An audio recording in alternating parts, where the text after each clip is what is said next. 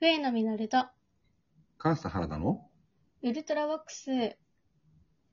原田さん、はいはい。あの、腕時計って持ってますか、まあ、いくつかは持ってますけど、うんうんまあ最近ね、コロナ禍だからあんまり部屋にいるときはしないけどね。あ、まあそうね。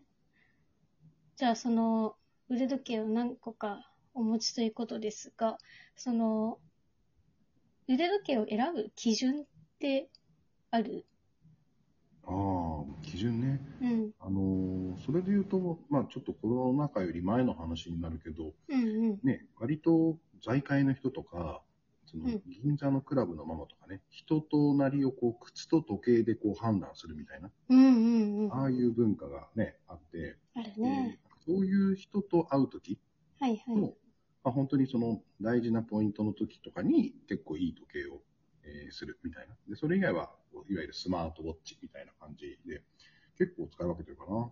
だから、僕なんかの場合だと、こうね、三大ブランドっていうふうには、まあ、ね、認知されてる、こう、パテックフィリップとか、オーデマピゲとか、ね、はいあはのい。、コンスタンタンとか、はい。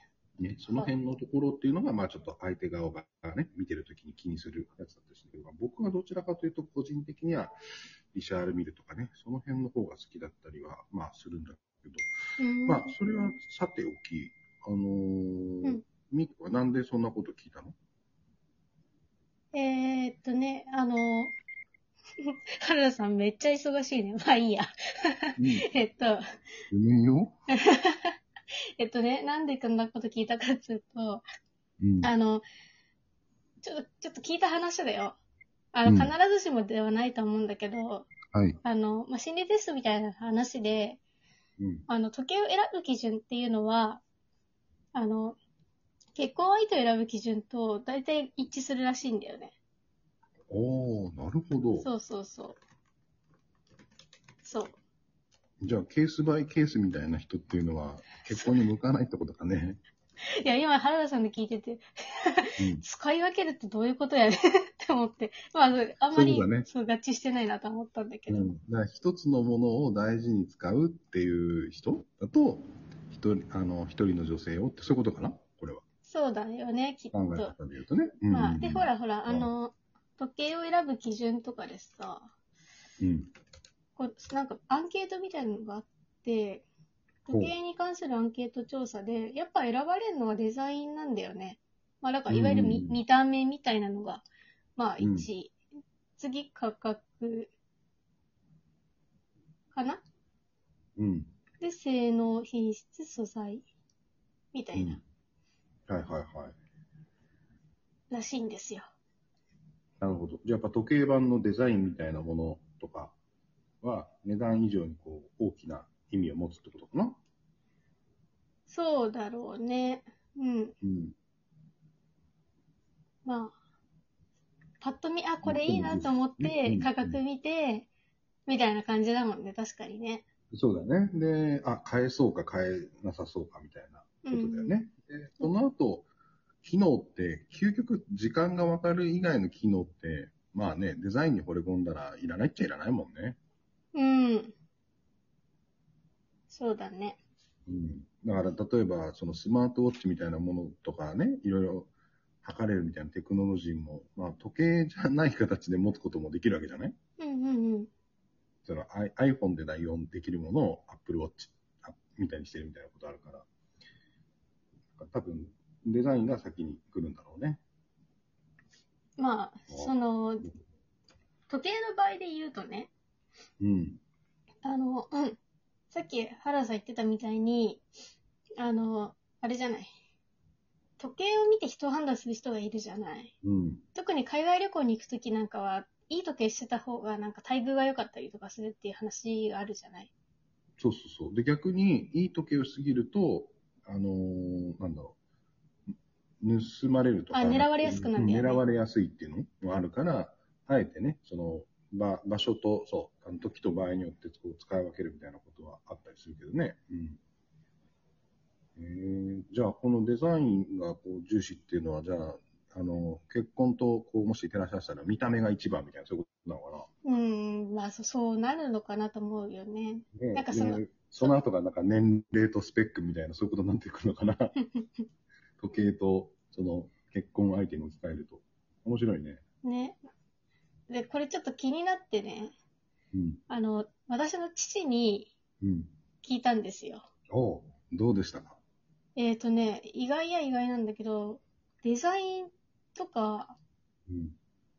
値段とか、ここに書いてあることを一切言わなかった。ああ、なんて答えたんですかえっ、と、ま、死って言うなら、うん。性能にのところなんだと思うんだけど、 うん。えー一表つ、現としてはどんな感じでおっしゃったの一つ、えーあの、ソーラー、ソーラー式であること。うん。二つ目、えーで電波時計 って言ったのね。あ、これはもう機能でしょ、機能でしょ。はいどうやったって機能でしょ。うん。これを実用的なこと実用の中の的、というか、うん。うん。あでもそういうこの、とじゃないその、うん。時間がずれることがない電波時計であるってことでしょだから正確性を求めるっていう。いや、で、正確性じゃん、うんで、ソーラー式ってなるとさ、まあ、これを持続力だよね。持続力というかさ、普ソーラーって普遍的な持続力。あの、あれだよ、充電とかしなくていいからさ、うん。なんて言うんだろうね。なんかまあ、こほっといてもいいんう、だそようそうそう、そうほっといてもなんかこう、うんちゃんと動いてる感じ自。立自立相手が自立式であるってことだ自よ立ね。心というふう に言えば、まあまあ、聞こえはいいんだけどね。うんまあだから構わなくてもいいってことだよね。だから例えば結婚相手っていう言い方でちょっとあの言うと大変お父様に失礼かもしれないけど、うん。相手の女性がほっといても、かま、かまってかまってって言わなくても大丈夫ってことだよね。うんうんうんうん。そういうことじゃないあのほら、手塩にかける手巻きの腕時計みたいなのって、その相手の人に手間がかかっても愛情を注ぐみたいなことともし位置づけるなら、うん。これってね、あの黙っててもしっかりししっかり者みたいな。そそういうう。ことなんだよね。まあ本当に、今、原田さんは、ほうよその人っていうのもあって、うまく捉えたと思うけどさ、まあ、でいやうまく捉えるよ。 あの相手のあのお父様、お母様をディスるわけには僕の信条としてはいかないからね。 そうね。はい、でもさ、私のほら、あの、ロボットお母さんの話したじゃない。はいはいはい。そう考えるとさ、ソーラー式と電波時計っていう、なんかさ、その、二人だよね。そう。 特にあの、ソーラー式、いやいや、電波時計ってところがなんか、ほんとうんシンクってんだろうなって思ったよね、なんか。だからずれたものも電波のね、なんかほら、ゼロ時とかそういうタイミングでピシッと直すわけでしょそうそうそそうやうっ。て、仕組み的には。だから、その辺がこう、なんだろう、こう、あのーう何ファジーなものを許さない感じね。それがこう、ミミ君がこうね、あの悩んだ呪縛とも通じるかもしれないけれど。そそういうう。ことなのね。合理的すぎてユニクロしか買ってくんないとかさうん。そういうことだよね、そういうことだよね。だから、ソーラー式とか、いや、もう充電できてるからいいじゃないかみたいなことだよね。わざわざ手巻きにする理由がわからないみたいそうそうそう。いや、なんかほんとそうだね合理性を父親も求めていたんだなって。な。うん。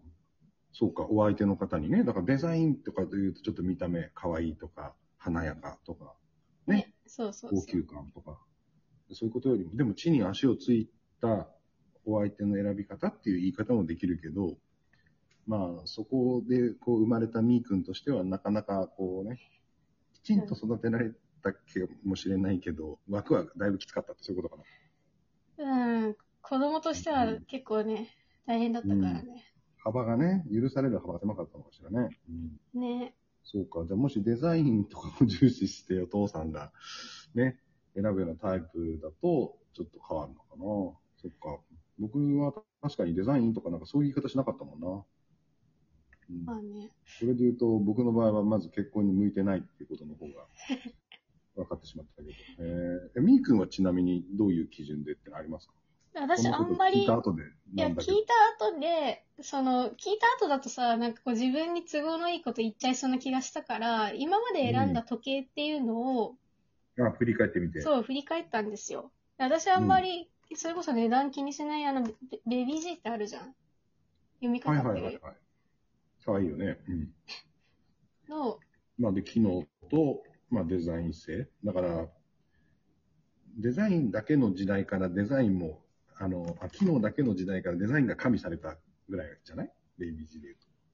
で、そうそうそう。なんだけど、私がこのベビー G のどれを選んだかっつうと、ああ、まあ、それも大きいね。そう。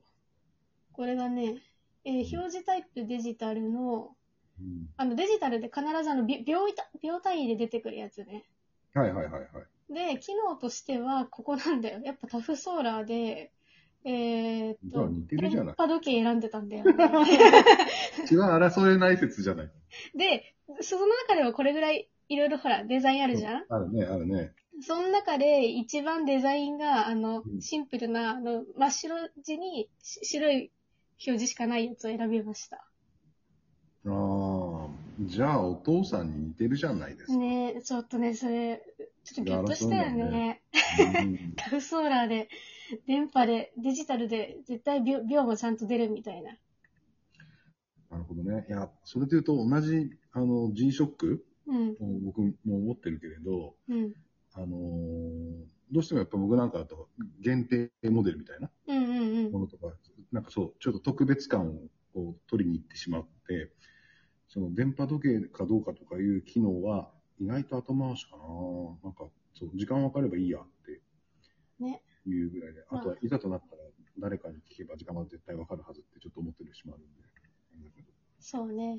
うん。そう、だいぶ前だけど、そう、あのー、押井守監督のイノセンスって映画のなんか限定モデルの G ショックみたいな、なんかそういうのをわざわざこう入手したりとかしてたぐらいだから、なんかマニアック だなぁうんあの確かに。み、みーくんのこのカチッとこう、お母さん、おお父さんか、お父さんの選ぶ基準と、う見ん。事にシンクロしてるみたいなのは、親と話しててもないね。うん。じゃあ、原田さん、そろそろ締めてください。時間がはないいの、で。ということで。あ、私の方で締めていいんですかえ締めて、締めて。もう、7秒しかない。じゃあ、母さん原田と、えー、みーくんでお送りしました、ウルトラボックス。またお会いしましょうお会いしましょう。